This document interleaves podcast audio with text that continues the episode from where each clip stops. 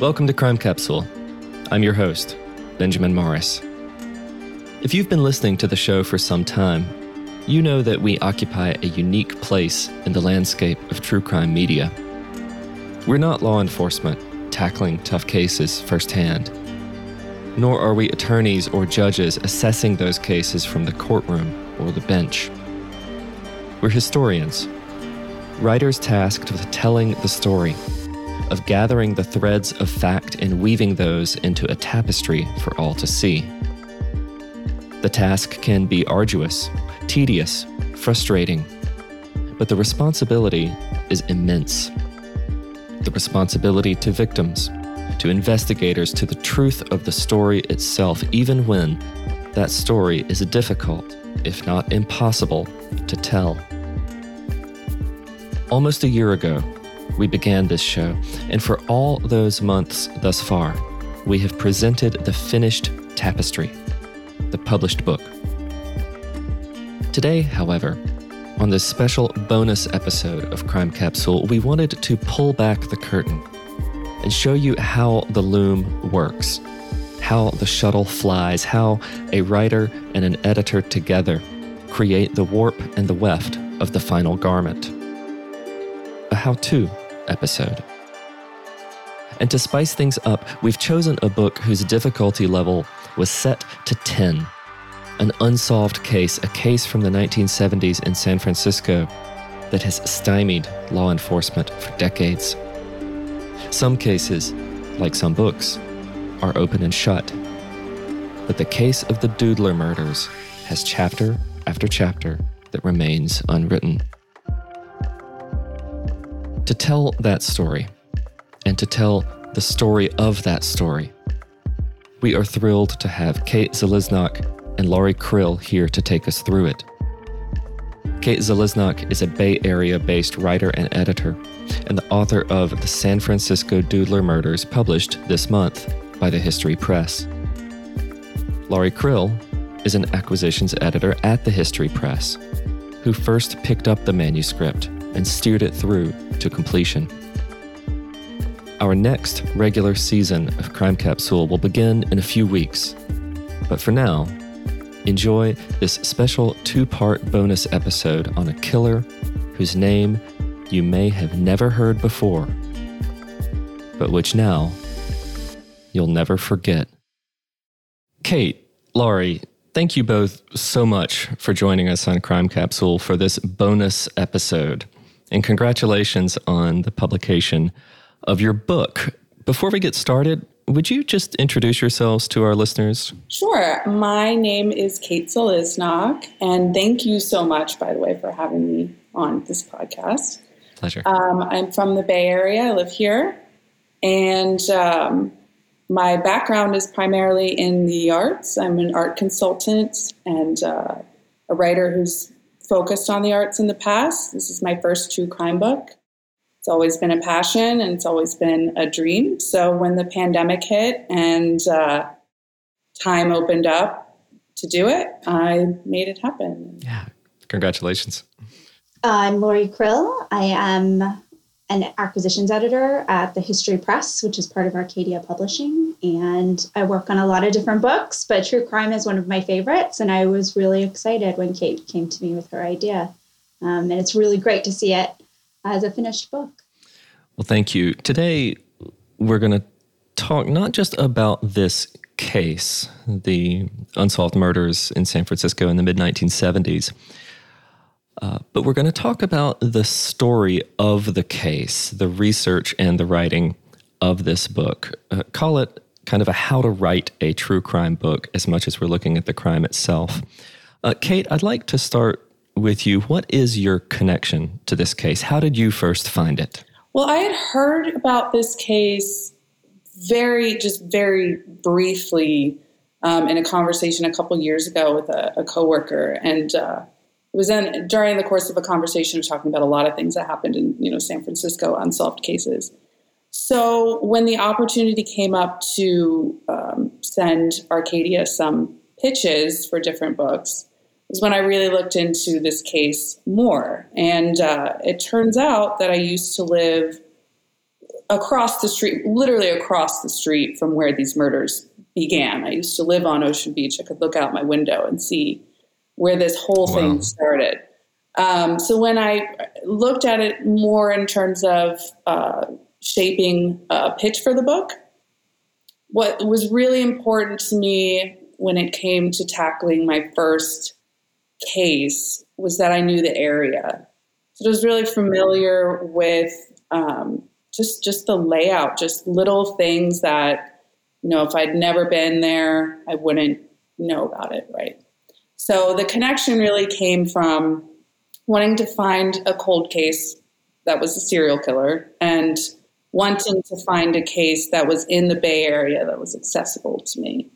So that's kind of how I found out about it. And the other thing that was really important to me was that uh, I found a case where marginalized victims were involved mm-hmm. to, you know, have an opportunity to try to find some justice in those cases. And this one I thought was a really great opportunity to try to do that. I, I have to say that um, I'm originally from California. I live in Charleston now um, for work, but I had never heard of this case, and I only lived three hours from San Francisco. So, you know, I think that there's probably, um, I think one of my favorite things about Kate picking this case was highlighting something, both the marginalized community and something that like I had never heard of, mm. which which made it like doubly interesting for me because this is where I grew up. So the fact that I hadn't heard of this and she was really interested in making those connections and highlighting something that had been overlooked, like that was a really important consideration for me when she came to me with this idea. Yeah, uh, Laurie, tell us how did this story come to find you? What state was Kate's manuscript in when you first started working together? One of the coolest things about working in nonfiction versus fiction is that, like, oftentimes when people come to me, there's no manuscript. Like, what we're looking mm. at is the kernel of an idea um, that will grow into the book. And so I'm kind of able to help guide the book from its first draft, you know, opening chapter, what we want to cover in the book, what's important um, to cover in the book. And then uh, Kate really gets to kind of build her framework, get feedback if she needs it. And, um, you know, we, we kind of help the book come together uh, together. Like it's not a, mm-hmm. a, an endeavor that she had to undertake and then you know try to figure out how it was going to fit um, with our publish, publishing company because every publishing company is a little different. We all require different things. There's different things to consider beyond just the content when you're evaluating whether a book is going to fit with a company. So for us, it's great to get in on the on the ground floor before the manuscript is done. It sounds like a very symbiotic relationship in that, you know, Kate, you might be teaching Laurie about, say, the material, the actual contents and the details of the case. And then Laurie, you were there, you know, guiding, shaping, and directing the flow of the larger narrative, kind of crafting it into a more substantive account yes, in some cases, I have to say, like Kate obviously is very talented. Like she's a great writer. Um, so I didn't have to worry about that kind of stuff, like line level, like whatever. She was doing a great job. So my job was more coming in as a reader, as a cold reader. Like I don't know this case like she does. So I'm able to point out things where I'm like, I don't really think I'm following your train of thought here. Can we bring this out a little bit more? Can we connect these two things a little more strongly so that you um, when your reader picks up the book, they're able to follow the thread of your train of thought.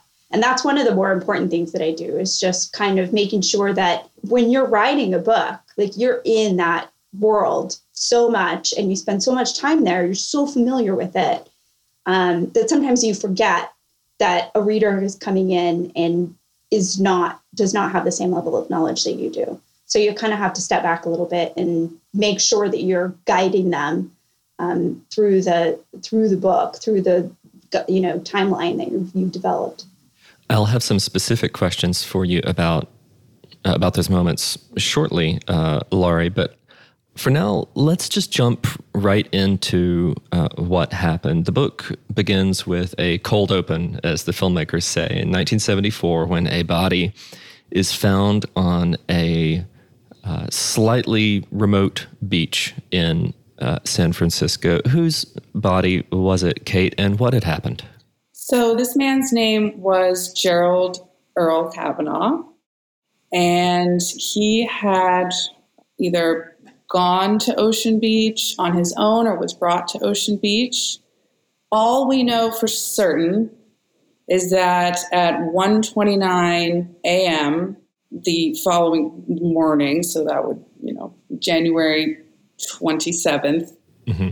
the call was made into San Francisco Police Department that a body was found um, on the shoreline. So the person didn't want to give their name, didn't want to get involved.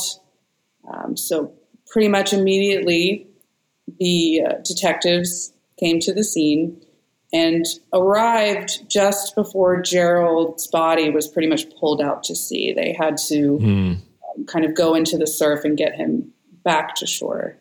He had been viciously stabbed a number of times, mostly in the back. So you know that somebody kind of he wasn't expecting this, and um, he was barely mentioned in the press. There's very little that we know about Gerald because, frankly, his death occurred in a place that was a well known uh, cruising ground for gay men. Mm-hmm. There was sort of this attitude of what was he doing out there in the middle of the night? Well, what do you expect if you go out there in the middle of the night? It's dangerous. You know, mm. you're living a lifestyle that we don't approve of, that type of thing.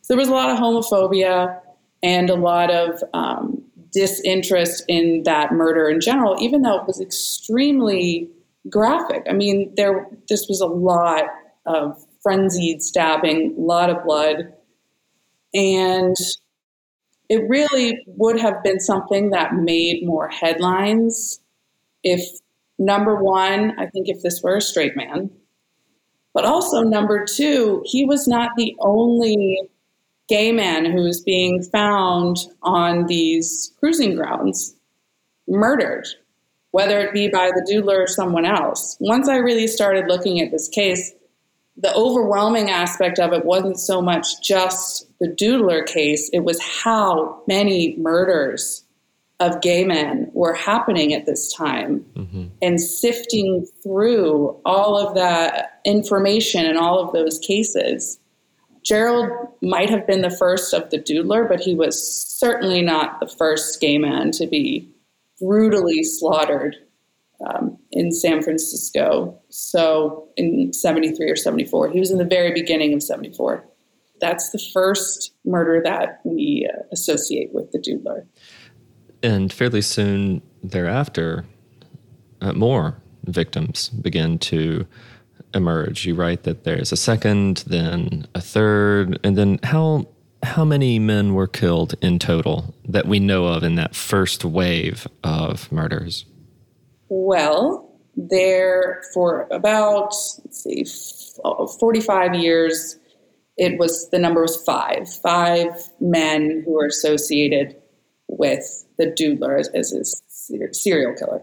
This year, there has been as close to confirmation as you can get from law enforcement that a sixth victim might have also been involved in this case. So that hasn't been proven yet, but I have had it confirmed by SFPD, by the lead investigator on this case. Mm-hmm. Um, so that is an instance, you know, that's a, a case that I'd like to hear some more about because it is, you know, sort of something they've just talked about. So the number recently has gone from five to six.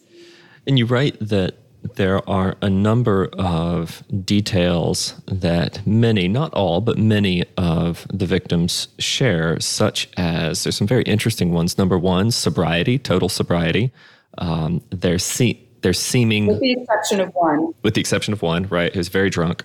Um, another one is a seeming lack of sexual activity prior to their deaths, and even the way in which uh, the killer seemed to gain their trust only to literally stab them in the back. That they, mm-hmm. they were mm-hmm. all attacked from behind, or not all, but but the vast majority of yes. them yes. were. So, what do we learn from these similarities? So number one, I think that these men were targeted um, because, with the exception of one, it seems that these were very closeted men.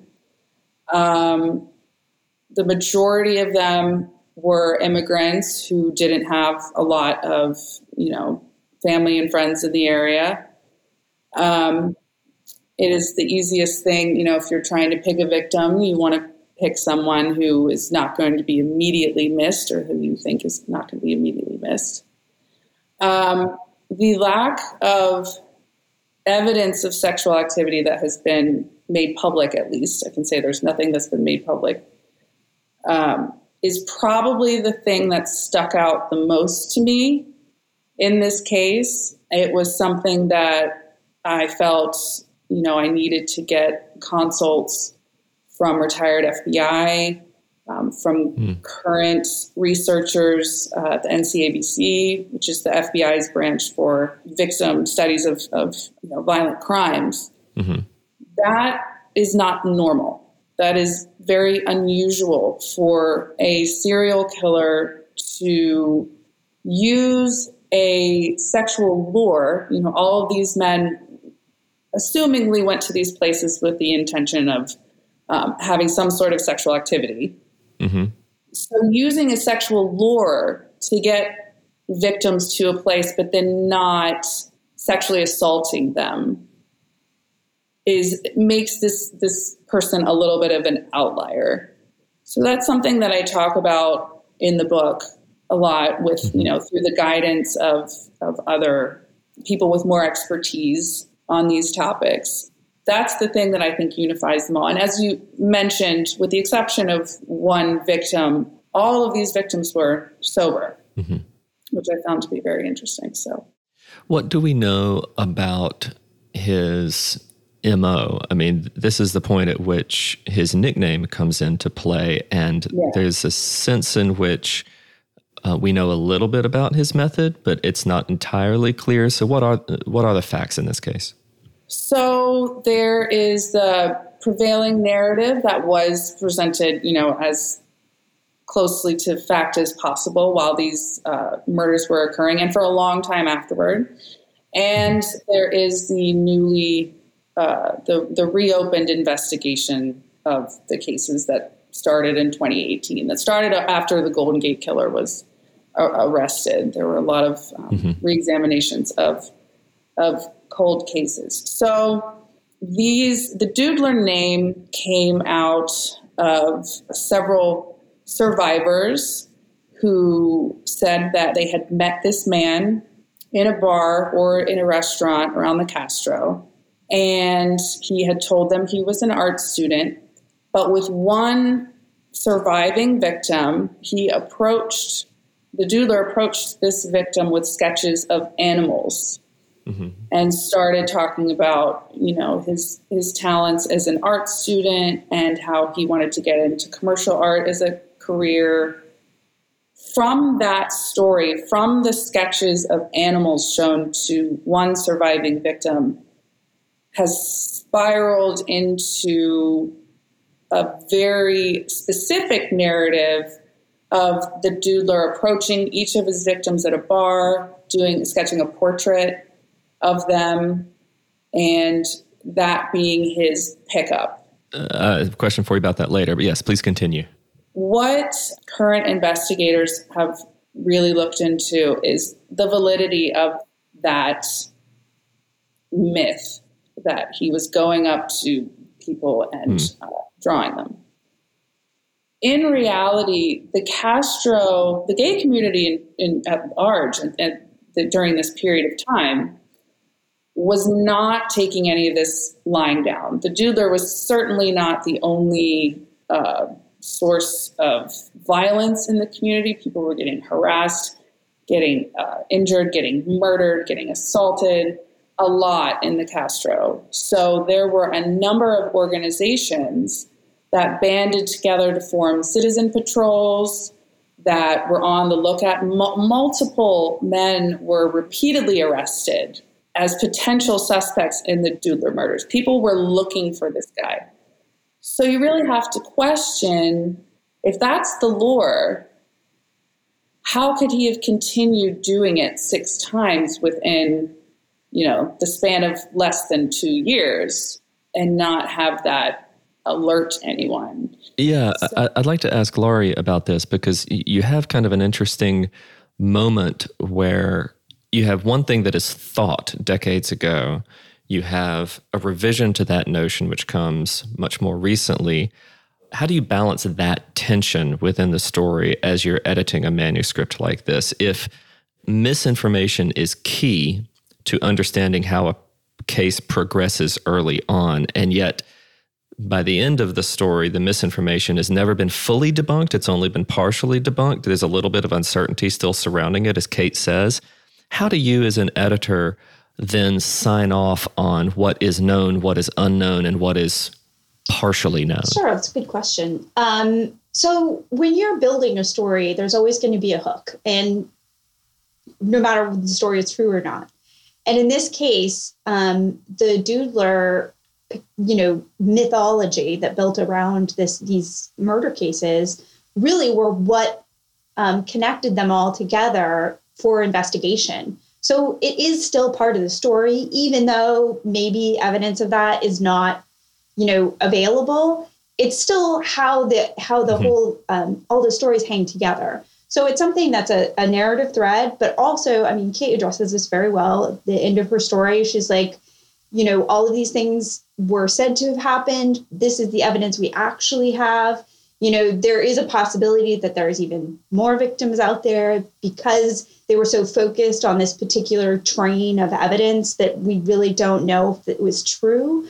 So, you know, the police are expanding their search in terms of the type of murder that was occurred and, and the areas that they're looking at. So the police over time had to adjust their way of looking at it. And so the the you know as long as the book addresses that and helps the reader understand why we've moved from we're looking at this group of people to we're looking at this group of people mm-hmm. then it's a great story you still have fulfilled your obligation as an author of explaining to the reader how you got from a to b that's really the important part uh, i will confess uh, to both of you uh, that as I was reading uh, your book, Kate, I was it is a page turner. It is absolutely a page turner. And as I was turning each page, I was looking for, waiting for the reproduction of one of these alleged doodles. Right? I mean, I felt like that was the kind of it was the bait that I was getting ready to to bite down on. I was sort of waiting for it, and it never came, and it never came. And then I realized there must be a reason for that. And uh, there's a specific thing that I want to ask you about about the California Public Records Act. But in in advance of that, it, it became quite clear by the middle of the book that this telling absence, right, this felt absence in the lack of evidence that we as your readers get, had its own origin. That was one of the first questions that I had uh, about this case was the same thing. You know, how do I, were these drawings recovered? Um, mm. Where did someone, you know, at least have their portrait drawn? You know, let's just start there. And, uh, you know, winding and weaving my way through research, it took a very, very, very long time for the SFPD to um, officially talk to me about this case. And that was a huge part of my discussion was uh, or agreed um, both sides agreed that there is no evidence for portraits. Hmm. So I wanted to without, you know, first of all, I did not know that at the at the point. I was writing this book as the research came in because I wanted to write it in as linear a way. I wanted to go on this journey with the reader. Mm-hmm. So when I started writing this book, I started with the autopsies. I didn't start with any case file, any type of research that other people have done on this case. I started with the autopsies so that I could say see what exactly happened and then worked my way out from there and just as you're saying, you know, as you were reading the book, I had the same exact feeling. Well, where is when am I going to get to someone who can say, well, this is where it came from. And when I finally got to, you know, the end of the line, which is the current inspector on the case, mm-hmm. said we don't have them. It's not. It's not something that we have, and so we have to look outside of the preconceived notions that are around this have been around this case for decades. So let's go back to what we do have then. And one of the things that we do have, which is incredibly powerful in your account, are the several, the small handful of instances in which this killer attacked someone who was able to either get away or who survived or who kind of screamed loudly enough that the neighbors heard and kind of intervened. And there are, uh, by my count, there were three sort of primary survivors of attempted murder by this individual. Um, tell us about about these folks. We do not know their actual names. Um, mm-hmm. What we do know is one was a Swedish diplomat who lived in the Fox Plaza.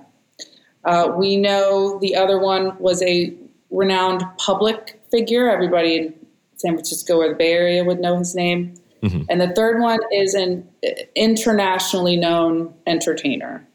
And that has spawned theories from, you know, a lot of people think it's Rock Hudson. You know, there's all types of, once you open that door of, you know, oh, if you knew his name, that's what the police said at the time. You know, they kind of teased the press a little bit. Well, if we said his name, everybody would know who he was. You know, if we're in the mid 70s and and we're talking, you know, internationally known, you know, stars, um, my bet's going to be James Garner. I'm a big Rockford Files kind of guy, so you know, got to be James Garner, right? Has to. Exactly. Everybody has. It's like with the Zodiac. Everybody has their, you know, idea of who of who this person is. Um, but we do know yeah. that everyone except for the diplomat has passed away. So unfortunately, we do not have an opportunity to get the accounts of the people who I refer to as the public figure and the entertainer. So the diplomat is the person who is still alive. Um, and what happened was he is the man who was presented with the sketches of the animals. Mm-hmm. Um, he was at a bar that was a couple blocks away from where he lived, the Fox Plaza, and he hit it off with this guy and um, brought him back to his apartment.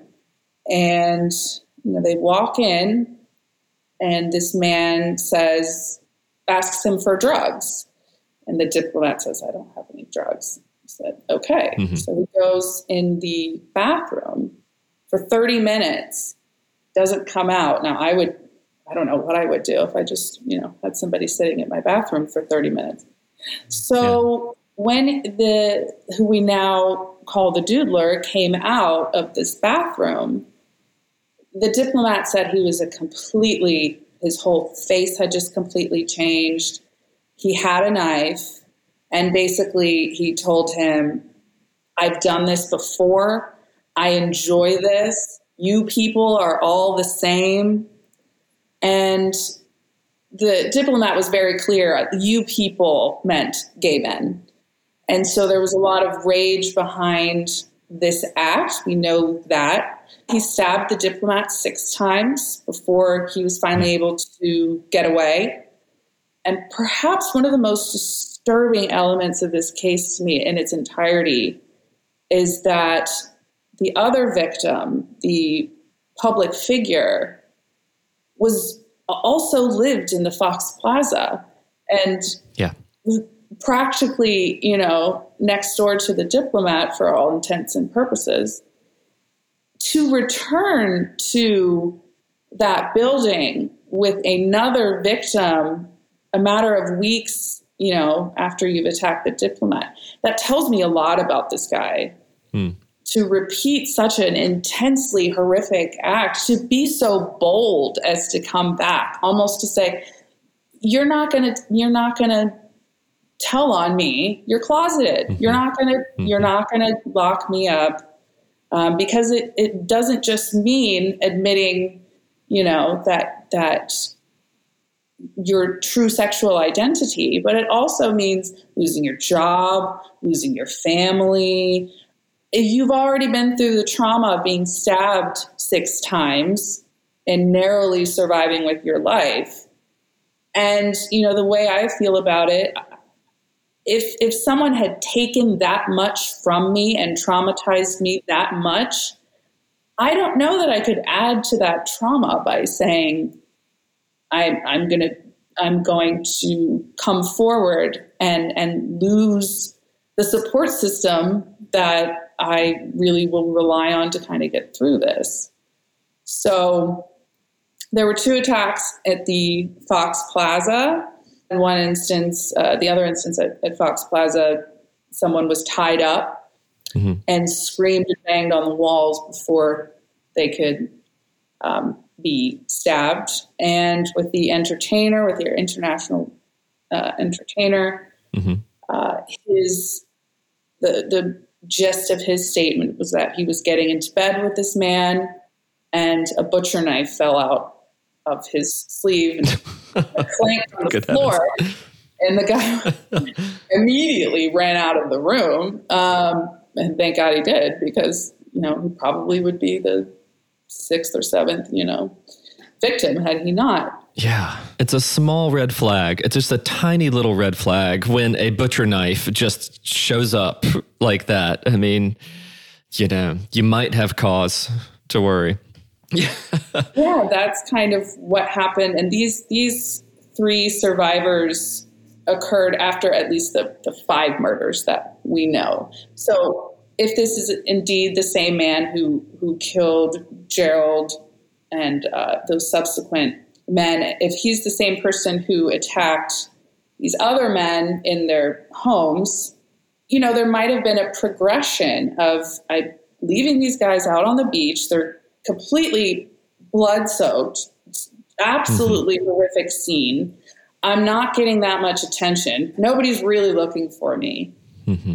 I feel like you up the ante by starting to go in someone's home, um, trying to, and there's still no sexual activity. Now, maybe that's simply because these people got away, but right. the coming right. out of the bathroom with you people are all the same. Um, those are kind of indications to me that there is something bigger going on that is tied to, and the same time outside of a sexual motivation.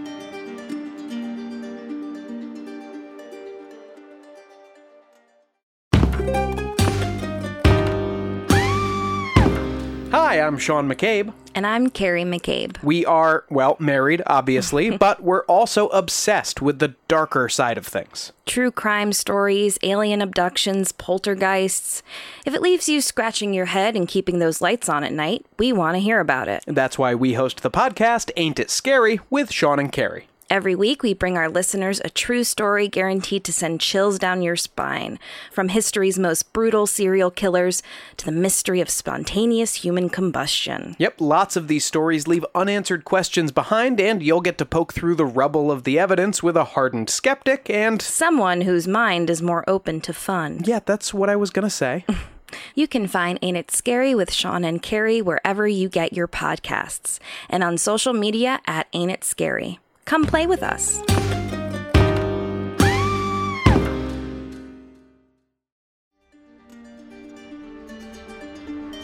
You know, it, it, there is a terrible irony here that you point out, which is that um, for these survivors, even though their own lives were nearly ended, they they still felt like they could not speak publicly about what had happened for fear of destroying their own lives in terms of reputation and that sort of the public shame as, as being outed, you know, if they were in fact closeted and so forth. And it's this just really gripping moment in the narrative where you realize that the human cost of of these incidents um, is in a sense greater than the body count, right? And and, and we, sometimes we condense murder narratives to just a body count, one after the other, and we have to be very careful about doing that. And I think your observation about the stigma that was still attached in this time, even as the gay liberation movement was really gaining steam, was was so spot on. Now, I want to shift gears to talk about context and about research uh, for a minute, and I want to bring Laurie in on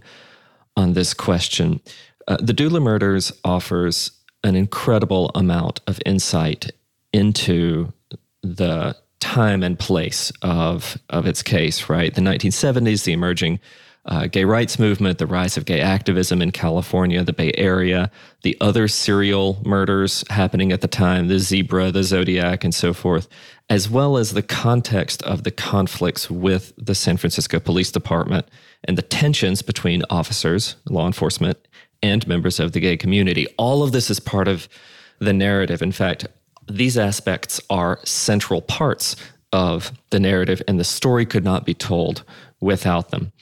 But before we return to the sort of progression of the case, Laurie, the, the question that I have for you is how and when did this digging into the context of the murders emerge in your conversations uh, with Kate? And to what extent, as an editor, are you always watching out for the need for this kind of meta story, right? The story outside the basic narrative of that growing body count and the hunt for the killer? So, in this case specifically, Kate and I started talking about it when she first brought this case to me. Um, because as someone who works on a lot of true crime books, I'm very aware of the, you know, potential exploitation of the worst moment in someone's life. And it's really important for me. Um, I I'm a true crime aficionado too. I love reading those books. I love listening to the podcast. So, you know, uh, sometimes I question like, am I getting the, the right story? Is this important for me to know? And so for me, I really want to see my authors, and Kate does this very well, putting the victim first. So, in order to tell the story of these, you know, this guy committing these horrific crimes, we have to know who the victims are. And, you know, it's a big part of why he chose them and why there were so many victims is the culture that they were in at the time. And, you know, Kate was very aware of that from the very beginning is that one of the most important pieces of scaffolding that we have in this book is the, you know, the gay community at the time in San Francisco and all of the distrust that they had in law enforcement and the general population just not accepting them. Uh, and the very valid reasons that they might have for protecting themselves um, versus going to the police for help. So we knew from the very beginning that this was going to be a big part of the story. And Kate and I talked about how important it was to really showcase that in terms of the entire uh, community mm-hmm. being involved and being, you know, potentially targeted by this particular serial killer because that was part of of his you know mo that was part of what he did is target this specific community so we needed to see who those people are and what was important to the victims um, and their community so that we could know them because they can't tell their story anymore you know you have to be really careful about glorifying a crime that the you know the person who was most hurt by it doesn't have a voice in it anymore. Uh, Kate, what was it like for you to have to travel back in time 50 years to bring this context back to the present? That San Francisco and the Bay Area have changed so much in in that time. It's almost unrecognizable, isn't it? Yes, absolutely. The thing it was that, like I said, I I really wanted to go in as tight of a chronological order as possible. I thought that working backward and trying to say, okay, it's this way now, how were things back then, would just be too overwhelming for me, right? So, starting in 1974, I, you know, wasn't just looking at for coverage of these murders, which was very scant. Um, I was reading all of the publication, especially the San Francisco Sentinel and the Bay Area Reporter, which were the two uh, main LGBTQ publications at the time. So those reading through those in their entirety as these times were going, it wasn't just even the stories, it was ads for different bars, um, a lot of ads for different celebrations. So you get a feeling of what's going on. You get a rhythm of, okay, this is, you know, this is sort of what the vibe is while this is occurring. because in those publications you get a lot more coverage, obviously, of all of the other crimes that were going on. You get um, mm. even interactions with law enforcement. Um, there was a man, Sergeant Blackstone, who was on, I believe, the homicide detail and wrote a column for the Sentinel in which he would answer questions that people sent in regarding, you know, the relationship between um, the gay community and the police and things like that. So mm. Honestly, those two publications, and I say this in my, you know, acknowledgments, this book wouldn't exist without them because they did such an incredible job with making sure that their readers got a huge range of information. You knew the best place to go see the latest drag show, and you knew that somebody, you know, keep an eye out because there were three attacks on 18th and Castro, you know, last night or whatever it was. So that in in combination with really, I am forever indebted to the GLBT Historical Society, which has been around for decades and decades. Um, they are absolutely essential to researching the gay community during the period of time that these murders occurred. So, really, it was deferring to, rather than me trying to learn it all, there is no learning at all. I wasn't alive then. I, you know, there's, no way. It was a matter of piecing together who I could find that did have that knowledge, that did have that experience, and did have that database of just knowledge that I cannot have. And so, a lot in, in the book is me highlighting the work of people who, again, have that experience and have that knowledge. Because I think if I would have tried to go about it simply as let me go backwards and just kind of what would I feel like if I wasn't that that's not going to work, you know, if trying to put a lot of times in different cases, you know, you could try to put yourself in the in the um, shoes of the victim or even the shoes of the killer or any of that. I don't have any of that. So I really needed to be resourceful and make sure that I was in contact with the, you know, authorities on the history of that time in that community one of the themes that is emerging as as the two of you are meditating on this is is access, right? It's access to certain kinds of information and what what we have available to us, what we have to go in search of, uh, the the balance between discovery and common knowledge, or kind of um, that sense of attention between what is known can be found and what remains unknown. One of the key sources of tension in your book and this is a question really for both of you, is the tension regarding what I believe in the very first paragraph of the entire book you call the bane of your existence, which is the California Public Records Act and your effort as a researcher to gain access to files which remain sealed. And they remain sealed, of course, for good reason in some cases, but in other mm-hmm. cases, you so you ha- you say you're having to sort of wage this repeated series of battles in order to, you know, to learn what you need to learn in order to tell right. this story. Tell us about the CPRA and your very complicated relationship to it, Kate. Yes. So basically, for um, anyone who's never had the pleasure of trying to figure out how to get information through this act. Um, it has blanket coverage for anything that is still under investigation, which means if I go to the LA Times from 1975 and there's a booking photo of uh, someone, even if they were later convicted, right? they'll say for some reason well we can't because that that would show the course of the investigation as to how we got that guy's booking i'm like but it's in it's in the the newspaper you know there, i don't understand there's a lot of information like that that will be printed that will be out in the public and you'll say hey can i get the official records on this can I get the official statement on this? Can I get a photo that you've already released to the press, but I can't use it? It's grainy. It's from 1970. There's no, I can't, you know, I don't have access. And in these cases, a lot of imagery, a lot of statements um, only exist in these microfilm rolls that, you know, hopefully stay together for a while because that's pretty much it. So, um, it, every time I turned around, there was some reason as to, and it was almost always,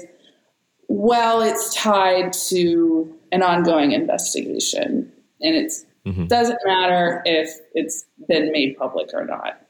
Um, so my frustration is it's really misleading to call it the Public Records Act because there are a lot of things that are public that they simply won't give you anything official on.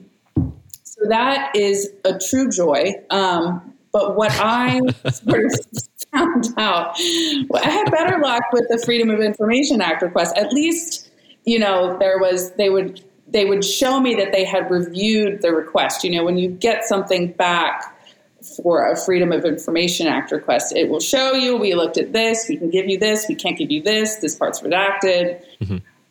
I would just get a no from California. So what I wound up doing, and it, it's taken a lot of time, and there's actually still um, elements of different things that I'm in conversation with law enforcement about that just couldn't make it into this book. Maybe the next one. I just felt like the most efficient way to sort of get out of this loophole was to find some contact in as many jurisdictions, and there are multiple jurisdictions that I talk about cases in this book. It's not just San Francisco.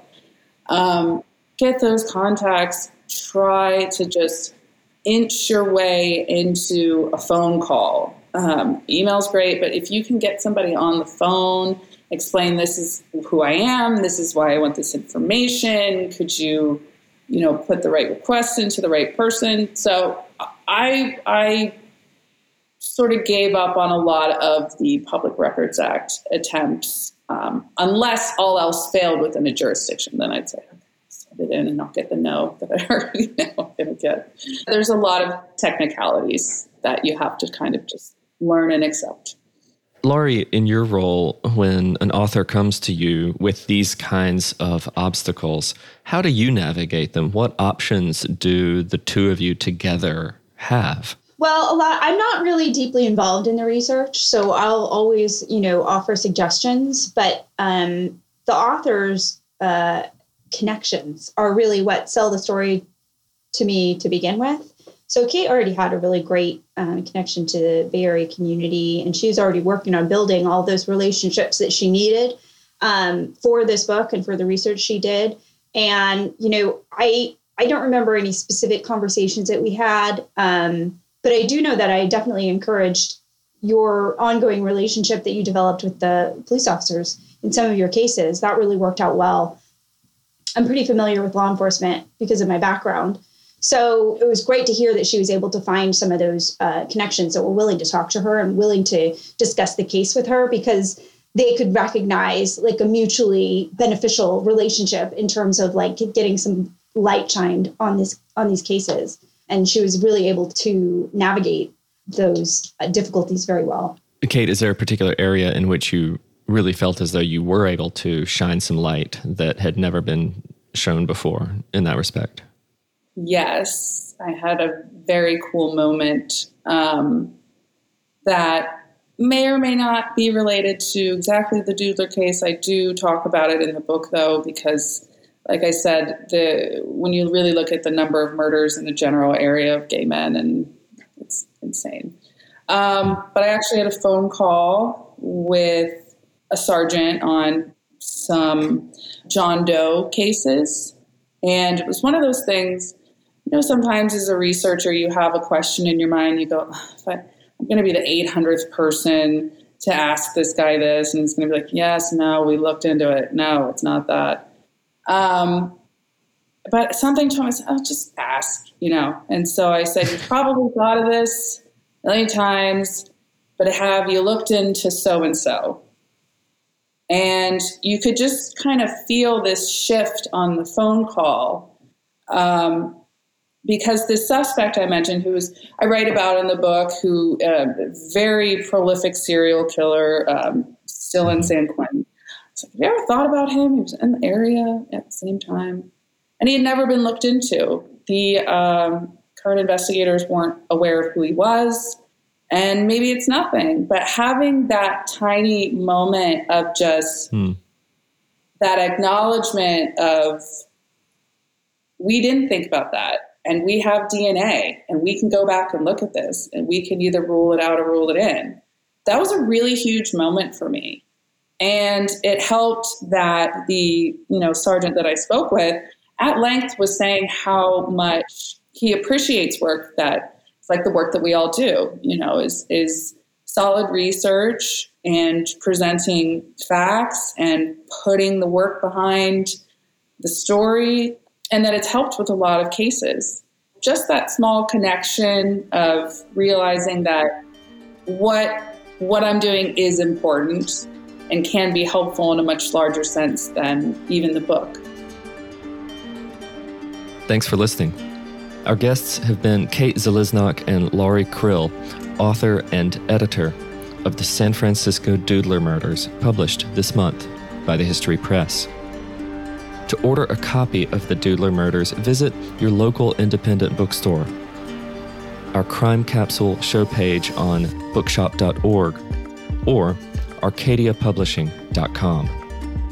Join us next week as we pick up where Kate and Laurie left off and the story of the story comes to a close.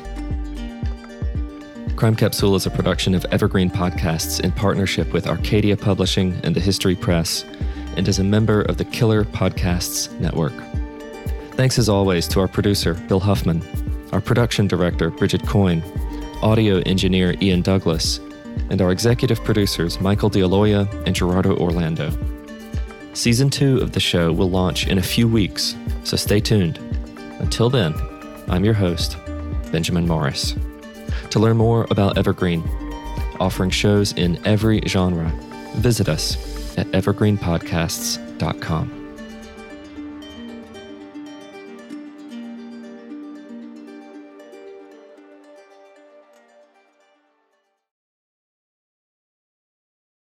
I want to take a moment to tell you about my podcast, Carol Costello Presents Blind Rage. In 1984, a woman named Phyllis Cottle was abducted in broad daylight, tortured, and left to die in a burning car in Akron, Ohio. At the time, I was a rookie reporter covering this horrific story. Since then, I've reported every kind of crime imaginable. I've been able to leave most of them at work, but not this one, the one that buried itself under my skin and stayed put. Phyllis Cottle was a badass woman, and I want to tell you her story. A production of Evergreen Podcasts and signature title of the Killer Podcast Network, you can find Carol Costello Presents Blind Rage wherever you get your podcasts. Discover more great true crime and paranormal programming at killerpodcast.com.